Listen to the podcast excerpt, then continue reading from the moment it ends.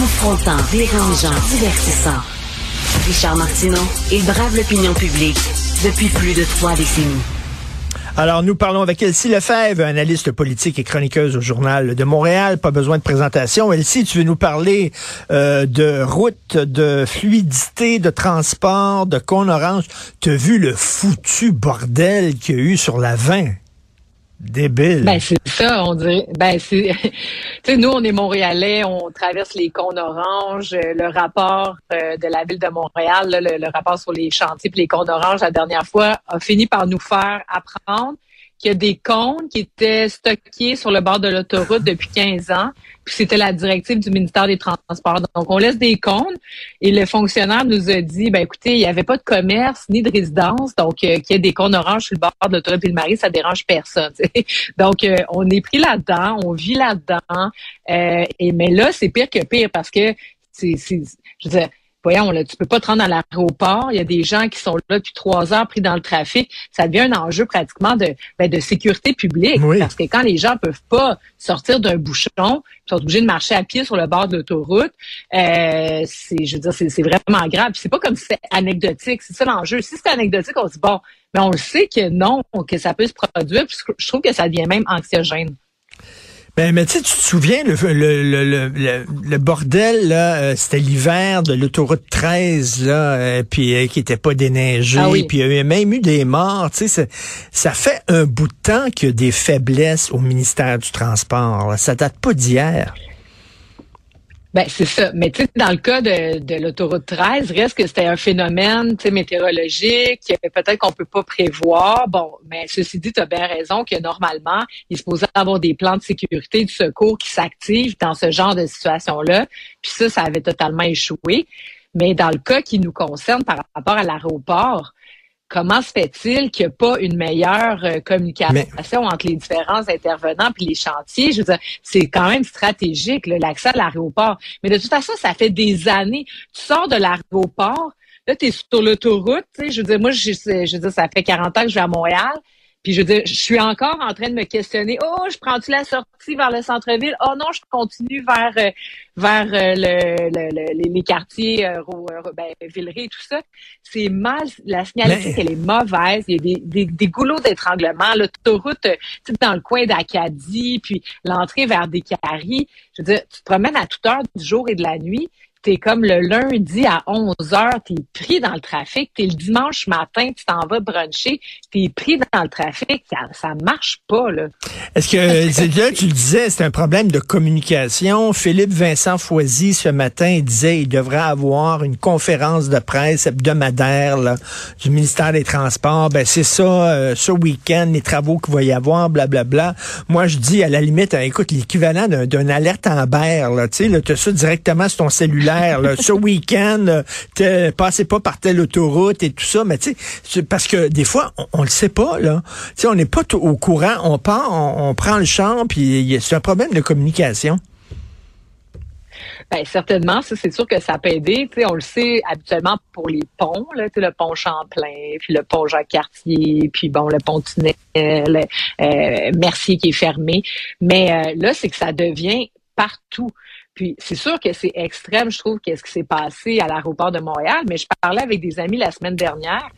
Puis, euh, puis là, j'ai vraiment pas envie de faire un combat, là, voiture, transport en commun, euh, euh, vélo, etc. Parce que je pense que c'est très, très bien de prendre le vélo.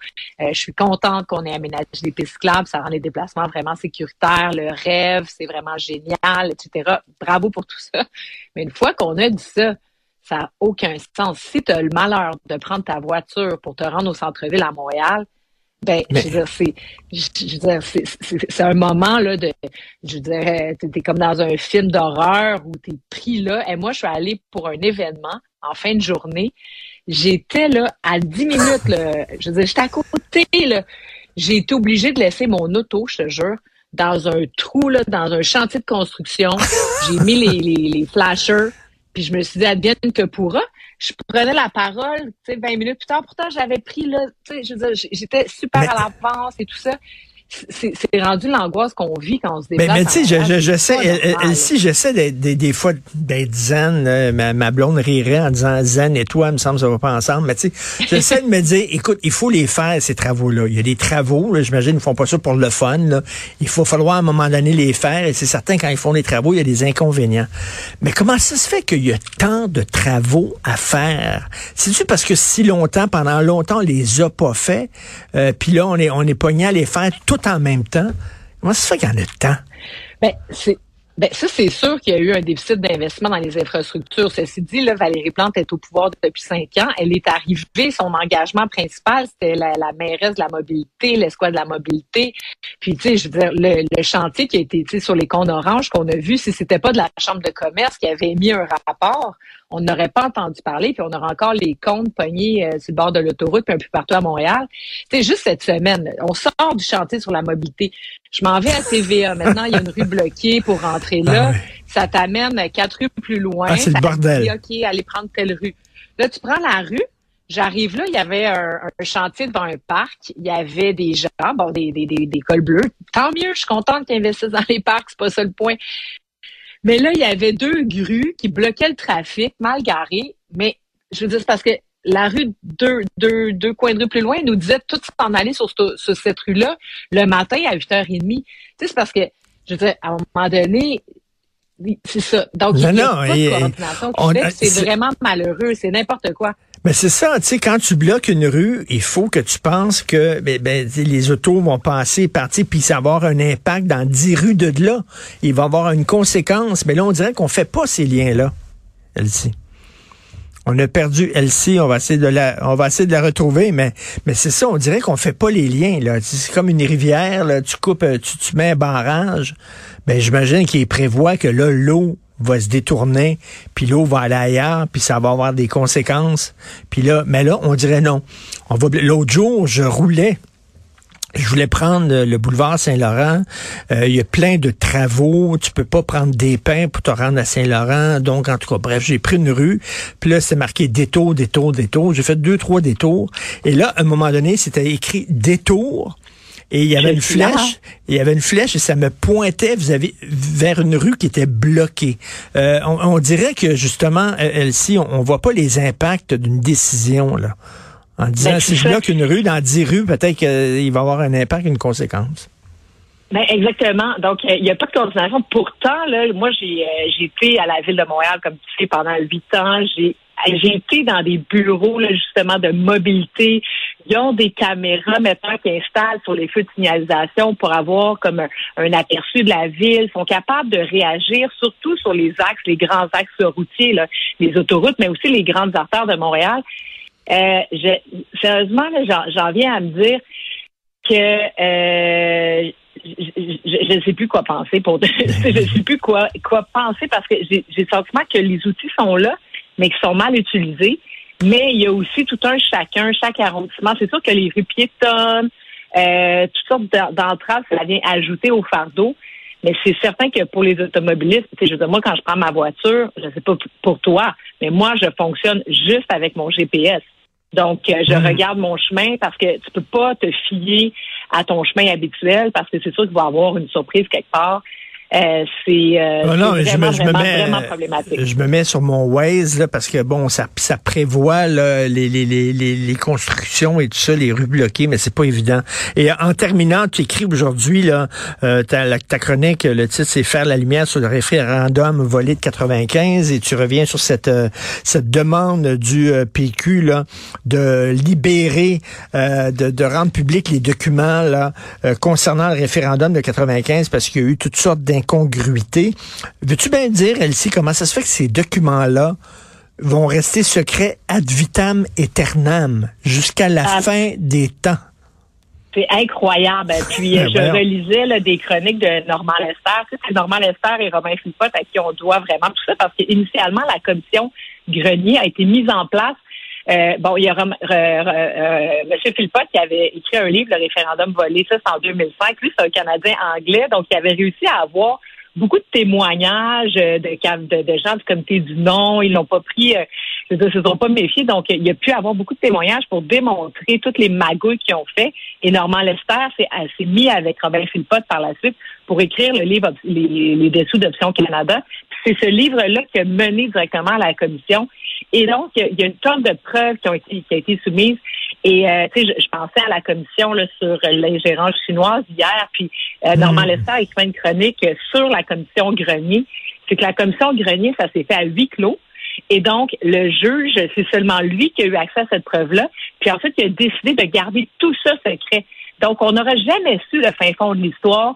On n'aurait jamais su, tu sais, quand on a eu la commission Charbonneau ou la commission Gomery, on voyait les enquêteurs, on voyait les procureurs, euh, sais, prendre la parole, puis on était capable de faire une idée nous-mêmes de l'ampleur des magouilles. Quand les gens disaient, ah ben non, je suis pas responsable, ben, on voyait qu'il n'était pas responsable, mais parce que dans le fond, il l'était, mais il mentait. Donc ça, on n'a rien eu accès à ça. Il y a des tonnes de choses qu'on apprendrait. Puis moi, je trouve que c'est important parce que euh, on restaurera pas la, la valeur du référendum, mais on l'a quand même perdu par 50 000 votes. C'est, je veux dire, c'est très, très ben peu. oui. Puis, on garde en tête qu'on est euh, des perdants. on a perdu le référendum. On n'a pas été capable de s'émanciper. Euh, les Québécois, on n'est pas capable de se tenir debout. Puis tout ça, tout ça, c'est dans la trame, euh, dans la trame narrative historique. Puis peut-être que si on faisait la lumière là-dessus, ben on aurait une vision différente puis de dire non, on est des gens droits, des gens de cœur, des gens qui voulaient s'émanciper, mais on a été floués c'est pour ça que c'est important, je pense, de, de, faire la lumière sur tout ça. Mais Elsie, des, je me dis aussi, tu sais, on est comme dans un cul-de-sac. Là, euh, la CAQ a dit on va aller chercher de nouveaux pouvoirs. Ils réussissent pas à aller chercher de nouveaux pouvoirs. Donc la troisième voie, ça n'existe pas. On veut pas rester vraiment dans la Constitution comme une autre province. On veut pas partir. On est, on est dans un cul-de-sac. On dirait que bon, à défaut de construire l'avenir, euh, on va se gratter le bobo sur ce qui s'est passé en 1995. sais, on va revenir en arrière, puis on va régler des vieux. En même temps, je comprends, je comprends ton point. Oui, puis ta chronique, elle, est très bonne aujourd'hui. C'est vrai que François Legault se retrouve effectivement là dans une troisième voie qui mène un peu vers un cul Ben oui. On n'avance pas, je suis d'accord avec toi. Mais euh, oui, c'est vrai, on ressasse un peu le passé. Mais par contre, quand on a fait la lumière sur la commission Gomery, là, on s'est rendu compte à quel point, suite au référendum de 95, ils ont essayé de nous acheter la conscience. avec des commandites, ils ont, mis en place un système magouilleux, frauduleux pour avoir un impact sur comme la, citoyenneté québécoise. Ben, les Québécois, ça, on s'est réveillés, on a fait comme, hey, bon, les libéraux étaient au pouvoir à Québec, donc on n'a pas pu tenir un référendum, mais à l'époque, la souveraineté avait monté à 55-60 je pense que si on est capable de faire la lumière sur ces événements-là, on va être capable d'avoir un jugement plus clair sur ce qui mmh. s'en vient. Puis on va éviter aussi que des magouilles comme celle-là puissent se reprendre. Tu sais, en 80, il y a eu le coup de la Brinks où on nous a fait peur, on va perdre les passeports, l'argent va s'en aller, papa. Bon, ils n'ont pas fait en 95. En 95, ils nous ont fait le coup, ben, justement, de dépenser sans fin puis d'être sans scrupules. Ben, moi, je, pense que de mettre au jour les manœuvres frauduleuses de, ben, de, certains hmm. camps, là, de ceux, ça enlève un petit peu de noblesse et de beauté à, à leurs beaux arguments du beau Canada, euh, en tout cas dans ma perspective de souverainiste. Là. Donc moi, j'aimerais vraiment ça savoir tout ce qu'ils ont fait de mal, puis euh, au moins qu'ils s'assument puis qu'ils s'excusent. Donc finalement, c'est euh, reculer pour mieux sauter. Ben ouais, c'est ça, exactement. Mais t'as raison, t'as raison, ceci dit qu'il faut se tourner vers l'avenir par après. Mais c'est un peu dans la stratégie que Paul Saint-Pierre Plamondon, tu sais. Euh, OK, tu sais, regarde, le, le, serment au roi, c'est une vieille affaire, là, mais regarde, on va mettre fin à ça, puis c'est pas... Tu sais, le référendum, on s'est fait avoir, ben on va, OK, mettons le carte sur table pour... exactement pour se relancer puis voir euh, ben c'est ça. Moi je je trouve qu'il y a de quoi de, de ben, déjà, moi, je suis pas complotiste, puis toi non plus, mais tu sais, veux dire, quand on met des documents là, en disant ces documents-là ne pourront jamais être consultés, jamais, ah. même pas dans 30 ans, même pas dans 50 ans. Écoute, Elsie, Christy, il y a des documents concernant des affaires bien plus graves, je sais pas, l'assassinat de John Kennedy, on va pouvoir les consulter un jour. Même pas eux non, Non, non, c'est ça. Ben oui, c'est ça. Tu te demandes pourquoi le juge Grenier a fait ça. Mais quand, puis tu sais, je pense qu'on aurait intérêt à lire et relire Normand Lester parce qu'il écrit souvent sur cette question-là. Puis c'est lui d'ailleurs qui depuis plusieurs années demande à ce que ces documents-là soient mis euh, soient mis au jour. Euh, ben c'est ça, c'est qu'il explique exactement que dans une commission fermée comme celle-là, ben tu sais, les informations on les connaît pas. Puis là, c'est encore pire avec le scellé. Et donc, euh, qu'est-ce qu'il y a? Qu'est-ce qu'ils ont à cacher tant que ça?